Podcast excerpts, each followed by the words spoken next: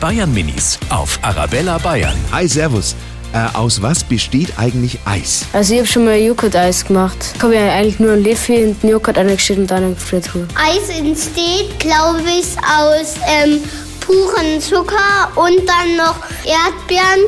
Dann immer noch ein bisschen Gemüse. Wir haben einen Thermomix und dann machen wir manchmal Erdbeer oder Himbeereis. Aus Schoko, äh, Wasser und keine Ahnung. Die Bayern Minis auf Arabella Bayern.